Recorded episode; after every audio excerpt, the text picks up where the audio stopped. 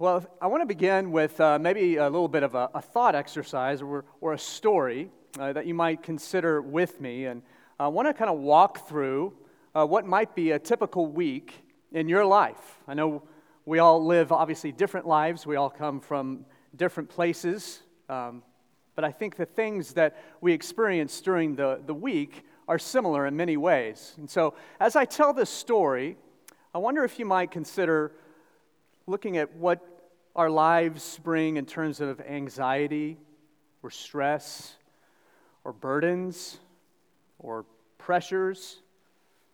So if, if I told a story, it, it, might go, it might go something like this. So it's, it's last Sunday after church, and, and your friends ask you to go to lunch, and, and your first thought is, I don't know if I have enough funds in the bank for that. In fact, you wonder if you'll ever have sufficient funds because you've been struggling with how to balance your budget for years now. Later that night, as you scroll through Facebook and see that some of your friends have taken a, taken a fun trip together, you begin to worry that you're on the outs with them. Why weren't you invited? You begin to think that you must not be lovable. You are also sure that if the secret sin you've been walking in were to ever come out, then you would surely be unlovable. And as your thoughts begin to uh, continue to devolve, you fear that you really are alone and may even die alone. Monday morning, as you take your child to school, you worry about their friendships. Have you done enough to equip them for the disappointments in life? What if they don't grow up to know the Lord? Then your kid tells you that she's worrying about a, a test in math that day. You tell her it's going to be okay, but then the pressure of wondering how she is doing academically be- begins to fill your thoughts. Later, you arrive at work. There's been rumors of restructuring and even layoffs there. You begin to stress out about losing your job. You're already stretched financially. You, you think, Am I going to be living on the streets? Tuesday. Tuesday rolls around and you're beginning to worry about how tired you've been recently. Your mother has just finished a long battle with cancer, and now you wonder if you have cancer. Your thoughts take off down a rabbit hole. How much, how much will that hurt? What will chemotherapy be like? What, what will you do if, you if you die? What will your family do if you die? Death is scary. Somehow, you shake yourself out of those thoughts only to notice a suspicious crack in the wall above your bedroom door. Foundation problems, you think. How much will that cost? Can you even afford to live in this house anymore? That takes you back to the anxiety of your bank account and the rumors at work. And then out of the blue, you have the thought Does my spouse even love me anymore? What if they leave me? On Wednesday, you see the election results and you're immediately burdened. What does this mean for our country? Will America survive? What does it mean for my child's education? On the way to school, the check engine light comes on. How much will that cost? Do I need to buy a new car now? Thursday, a coworker sends you an article about how China's military is outpacing the US military in training and weaponry. What if America goes to war? What if my son is drafted? Friday morning, your mom calls you and tells you your dad passed out and hit his head. What's wrong with him? Is he sick? Well, I have to take care of my parents. How can I do that? Before you go to work, you look in the mirror and get stressed out about how you look. Everyone else looks better than I do, you say to yourself, which brings back up the fears of loneliness. Saturday, you are stressed out because you're late to a breakfast date. What are they going to say? Again, you go back to wondering if your friend even likes you, and also if you have enough money to pay for the meal. And that's your week. How are you feeling? Those are just the those are just the bigger anxieties. There are dozens and dozens of micro anxieties that we feel throughout the week as well. And much to my chagrin, there was only one, two, maybe three of those events that, that I myself did not think this past week. So this is not quite autobiographical, but it's very close. We live in a scary world. We cannot control the big things in life that matter. We can't control when we die. We don't control if we are going to lose our job or lose a relationship. We don't control if someone sins against us and hurts us.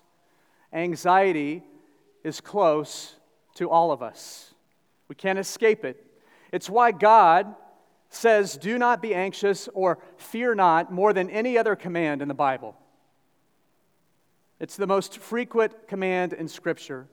Our God knows the stresses of this life, He knows the dangers of a life in the fallen world, and He knows our frame. Our passage today here in Philippians reminds us that God is near, He is at hand, He is with anxious people like you and me. He was with the anxious people in Philippi as well the, the very people he is writing, his friends who have opponents. We've already read about that at the end of chapter 1, that the opponents who are against Christianity, he tells them, Do not be frightened about your opponents. You can imagine the, the burden that this young church was feeling the burden of persecution, the, the fear of losing status in this culture, the fear of losing relationships with friends and family the fears that disunity in the church has brought up. So, Paul writes these sweet verses to comfort his friends in the midst of significant fears. I am, uh, I'm sure, as a pastor and counselor, that I have walked through this passage of Scripture with other people more than any other passage in Scripture. I'm quite sure of it. In fact, I've been counseled probably more from this passage of Scripture than almost any other part of the Bible. Anxious, fearful hearts crave peace. The good news this morning is that we worship the God of peace. God has a lot to say about our fears and anxieties and how He alone can bring us a meaningful peace. Are you hungry for an everlasting peace? A peace that truly persists. The only meaningful peace is found in Jesus Christ.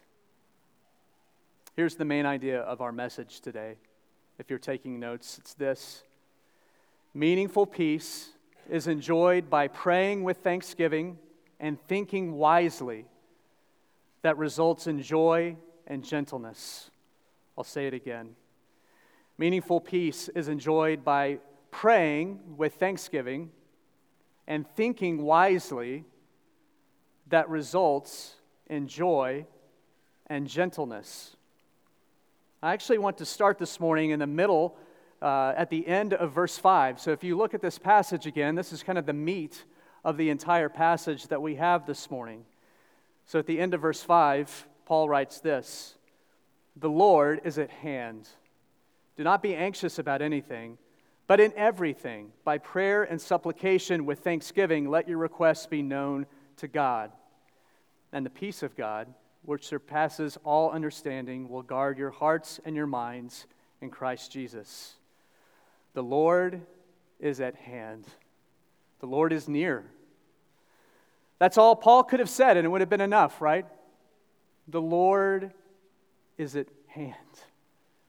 But he goes on to say, do not worry about anything. We see in this text that the peace you and I need is an alien peace. An alien peace. It's a peace that's not a part of me. It doesn't come from me. It doesn't come from you.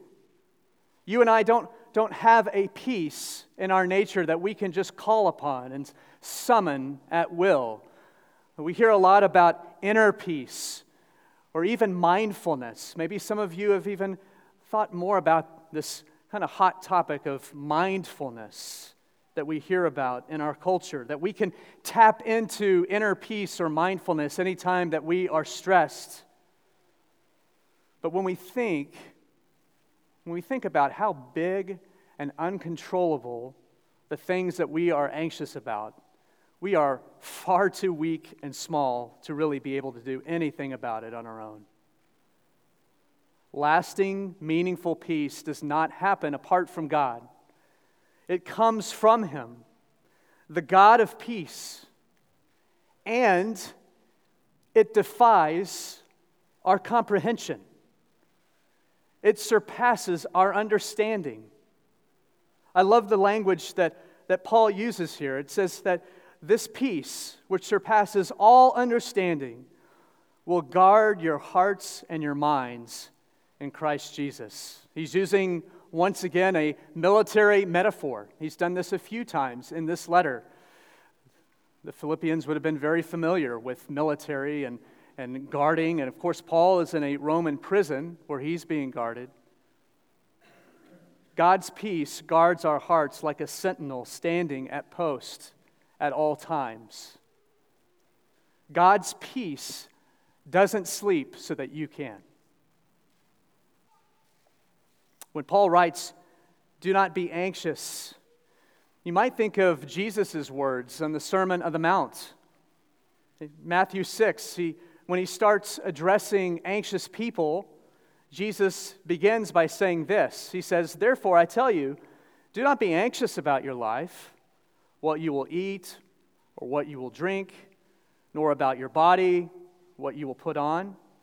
And then Jesus ends that section on anxiety by saying this But first, but seek first the kingdom of God and his righteousness, and all these things will be added to you. How do we seek first the kingdom but to pray? We present our prayers to a loving Father when we are anxious about anything. And in everything, we make our requests known to God. That's what Paul says here. We make our requests known to God. He uses the word supplication, which is just a word that means we let God know what's on our heart. We let God know that we are praying for specific things. And we do that with thanksgiving. So, my question this morning is how do you pray about your fears? How do you pray about your fears? Actually, I might ask the question first do you pray about your fears? More often than not, my first response to a fear is just to try to get more information. I try to get more information about whatever I'm fearful about. I'm looking for more information rather than transformation that comes from God. Transformation that comes from seeking the Lord in prayer Instead, I want more information. This is why WebMD exists, am I right? The kids begin to have certain symptoms, or we notice a spot on our skin, and so we go right to the internet and we go down that rabbit hole that we mentioned earlier of worst case scenarios. The information age that we live in has done nothing to bring peace to our fears. In many ways, it's brought the opposite. The cry from the world is that we just need to be more educated. We need to have more information about whatever the issue or problem is, and then we can begin to eliminate suffering and anxiety. Information in and of itself is not a bad thing, but it makes a terrible God. What would it look like if your first anxious thought resulted in you hitting your knees instead of typing something in Google? What would that look like? How freeing would that be? And when we pray, what do we pray? Paul says to make known your requests, to be specific, list your fears. Part of the, uh, part of the enemy's game is to really make you think that your fears and anxieties are innumerable, that there are countless fears and anxieties swirling all about you. Just can't begin to number how many things that you are worried about. And that, of course, makes you feel chaotic, and that can lead to more anxiety. That's the enemy's strategy. But when you are able to give a name to each of the fears that you are experiencing and present them to the Lord, that is actually part of the way that God brings his peace to you. And we pray with thanksgiving. We pray with thanksgiving because the sovereign God of the universe hears and responds to our prayers. He responds by giving us his peace in Jesus Christ. Believer, the Holy Spirit has been given to us to be able to pray in Jesus' name to our good Father. And our Father in heaven hears our prayers and responds to them. Jesus promised his disciples this very thing in the upper room before the crucifixion. And Jesus has this promise for us today as well. He says, Peace I leave with you, my peace I give to you. That's the promise for us this morning. That's the promise for anxious people. We pray with thanksgiving. Meaningful peace is also enjoyed by thinking wisely, by praying with thanksgiving, and then we think with wisdom. Look at verses 8 and 9. Finally, brothers, whatever is true, whatever is honorable, whatever is just, whatever is pure, whatever is lovely, whatever is commendable, if there's any excellence, if there's anything worthy of praise, think about these things. What you have learned and received and heard and seen in me, practice these things, and the God of peace will be with you. What you think about is important.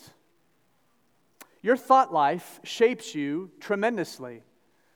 And maybe we actually haven't thought about that. That what we think about is incredibly important. If we had more time this morning, I would love to dive into what each of these words mean in the list that Paul gives here in verse 8. All these different attributes uh, true, honorable, just, pure, lovely, commendable, excellent, worthy of praise. But what we can say is that this list gives us a lens through which we can view and interpret the world around us. We should interpret the world around us by looking through these things. It's another way that God's peace can manifest itself in our lives. The Philippians have watched and observed Paul's life for years. And so he is asking them, imitate me. As Paul thinks about things with wisdom, as Paul walks with wisdom that's from above, he's asking them to do these things as well. Now, why would I use the, the phrase think wisely? Why is that what I think the passage is pointing us to do? What, what I think Paul is doing here is actually mirroring uh, what James talks about in his letter. James chapter 3, verse 17, he says, But the wisdom from above is first pure, then peaceable, gentle, open to reason, full of mercy and good fruits, impartial and sincere. Do you hear the similarities? Do you hear the similarities between what is wisdom from above and what Paul is asking us to think about in Philippians? We need the wisdom from above. We need the wisdom of Christ to permeate our thoughts. Wise thoughts lead to a wise life where we are able to enjoy God and His perfect peace. And this obviously impacts how we take in the world around us, does it not? It affects how we think about and how we take in media or the arts or the culture of our neighborhood or our city. When we see something on TV, do we filter it through this list in Philippians 4? Do you ask yourself, is what I'm taking in, is what I'm watching lovely or honorable? Even in reading, we might have our favorite things to read, our uh, authors that we enjoy, or columnists or bloggers. Is what they are offering us commendable and true? So often we fill our minds with the opposite of these things. So often it's not things that are lovely or commendable or true. But what we think about are things that we think is going to bring us the peace that we long for. Or we might just shut our minds off altogether. That's another strategy that, that is a failed strategy that I've tried often. Instead of thinking about these things that bring me closer to the wisdom from above, I shut my mind off. This is why anxious people will turn to numbing themselves with constant entertainment and constant scrolling to distract from what makes us anxious. Can you relate to that? But if we practice setting our minds on these things in verse 8 and on the things of heaven and wisdom from above, we see Christ. You see, this list is a perfect description of Christ himself. Christ who brings true and lasting peace, not a fleeting peace that goes away as soon as you put your phone down on the table. Isn't that what we want? Isn't that what we long for? Is a meaningful, lasting peace. Here's the third part of our main idea. Back up in verse 4 meaningful peace results in joy. You see that in verse 4. Joy and peace go together like hand and glove. When we are truly at peace in God, knowing that He is at hand, knowing that He is near, guarding us with the peace of God, then only then can we truly rejoice. Anxious people are not joyful. Fearful people are not joyful people. When we say here at City Church, and if, if you're new here, welcome again. We're so grateful that you are here. Our vision here at City Church is that we are pursuing a revival of joyful worship. A revival of joy, joyful worship. And the basis for, for which we can say that, the reason that we can say we want a revival of joyful worship, is that we have peace with God. And we have the peace of God as we joyfully worship the God of peace. You see, if we are not guarded by the God, the, the God of peace, if we are not in and surrounded with and with the God of peace, then we truly cannot be joyful. Paul is reminding the Philippians now for the seventh and eighth time in this letter, there in verse 4, he says, Rejoice in the Lord. And again, I say, rejoice. For the seventh and eighth time in this letter, he is asking the Philippians, telling the Philippians, rejoice in the Lord. And remember, he's doing this while in prison in Rome. Christian joy is not dependent on our circumstances. Notice in our passage this morning that Paul does not say that whatever we are anxious about, God will take away. It's not what it says. He might do that, and in fact, we should pray to that end. Our prayer life should be Lord, this hurts. Lord, I'm worried about this. Lord, will you take these things away? Will you remove difficult circumstances from my life? And He might do that. And we ask that He would do that. But here's one thing that we know for sure. The one thing that we know for sure that God has promised is that He will bring His peace in the midst of our fears. And that, my friends, should create a great joy in our hearts. He will bring a, a peace in the midst of our fear. Sometimes our response to anxiety is to pretend it's not even there. That's another bad response. There's a lot of bad responses to anxiety, but to pretend that we're stoics, to pretend that we are just called to remove all emotion from our lives and just put our head down and live our lives and ignore the anxieties that are there, it's not biblical. It's not biblical. The Bible gives us a whole range of emotions as a proper response to our lives. Read Psalms, and you will see every human emotion possible. The Bible does not shy away from strong emotional reactions to the anxieties and stresses in our life. And one of those proper responses to what God is doing in our lives, despite all the fear and anxiety in the world that we live in, a proper response is joy. Rejoice in the Lord. And again, I will say, rejoice. Only our God, only our God can transform our burdens and stresses into an occasion for joyful worship. Only our God. Fourth part of our main idea is meaningful peace results in gentleness. That's from verse 5. Let your reasonableness be known to everyone. We could uh, translate reasonableness very easily to gentleness. It's the same idea.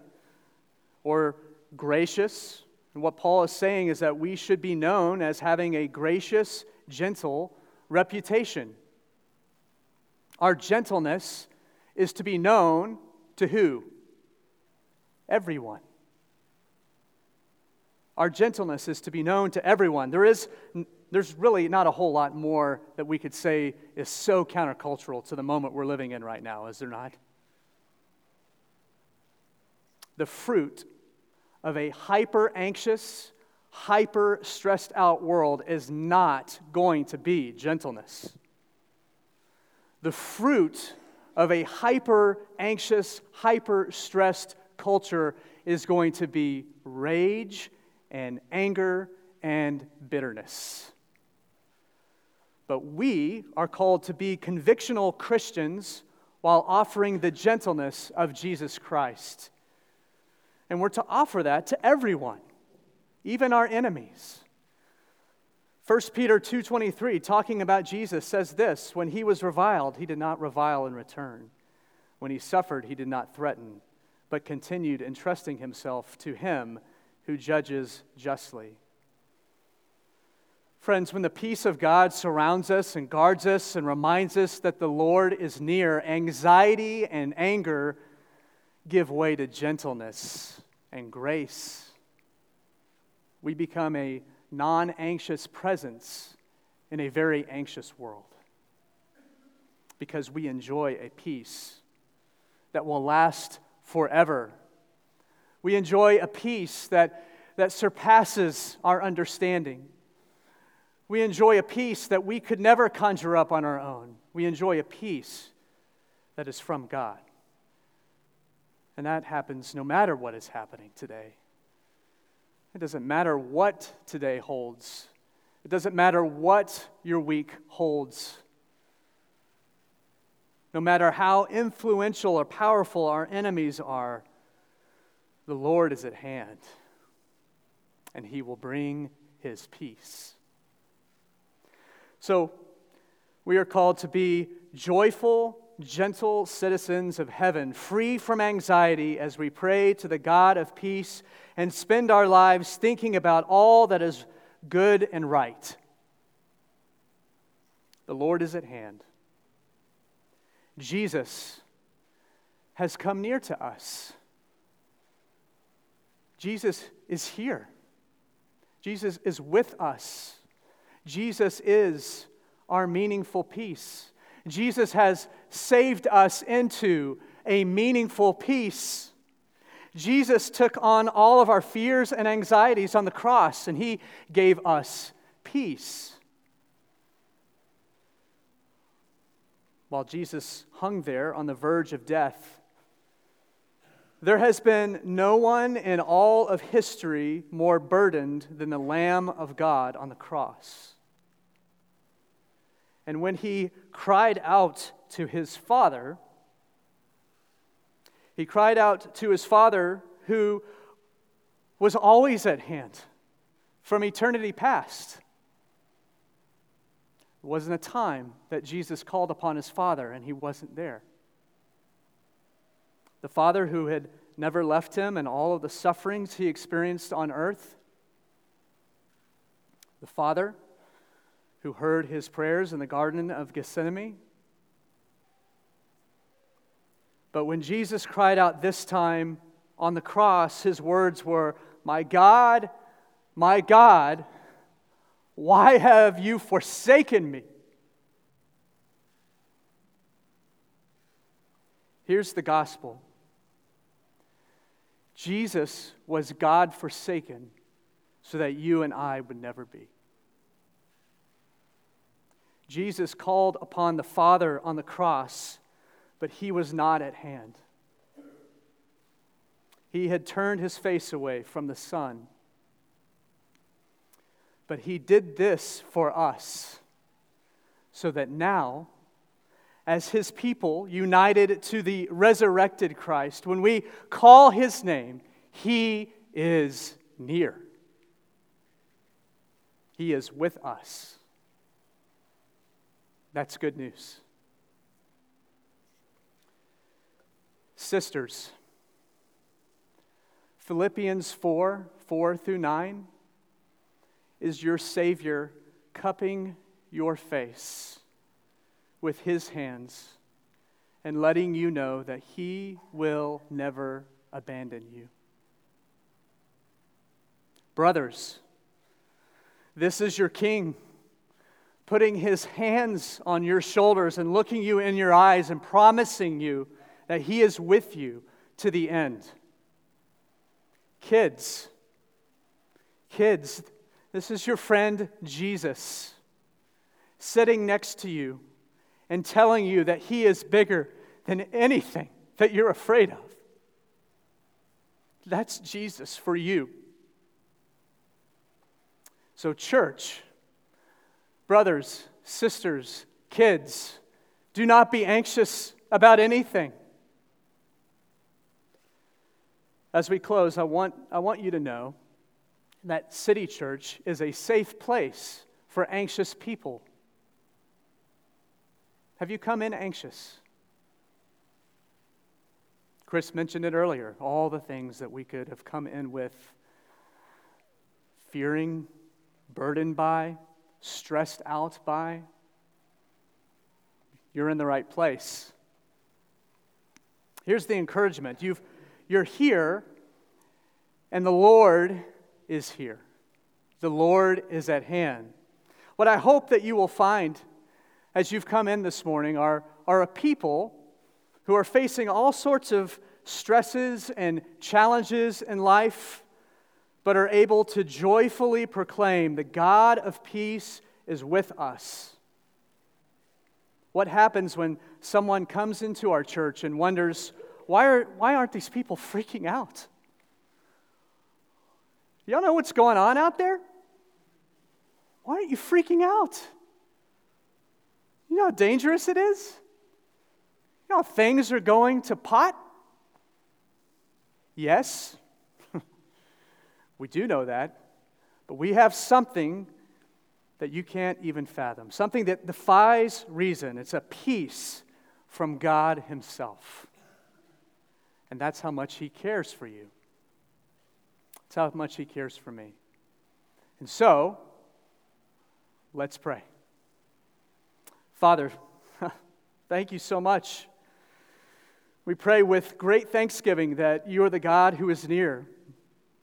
And Father, you are the, the one who hears and responds to our prayers as we pray in Christ's name. Christ, that you are the one who have, has come to live our life, to know what it's like, to live this life with all of its fears and all of its dangers and all of its stresses, to be tempted in every way we are and yet be without sin. And so we do confess. We fear so much. We're anxious about much. But may we be a people that recognize that in our anxieties, we are not trusting you, and we want to trust you that in our anxieties that we could list them.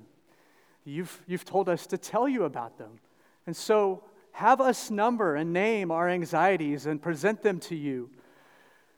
And know that your peace that surpasses our understanding will guard our hearts and minds in Jesus. Have us to be able to think about things that are good and right and lovely and true and commendable and honorable worthy of praise. And may we ultimately think of you, the one who has made a way, the one who has made a way for us to be in peace with you. And not just today, and not just tomorrow, and not just for the rest of the week, but forever and ever. Everlasting peace that will never leave us in the midst of an anxious generation and a, a, a world that is full of rage May we be a non anxious, Jesus loving, joyful people. And we can only do that because of you. And it's in Christ's name we pray. Amen.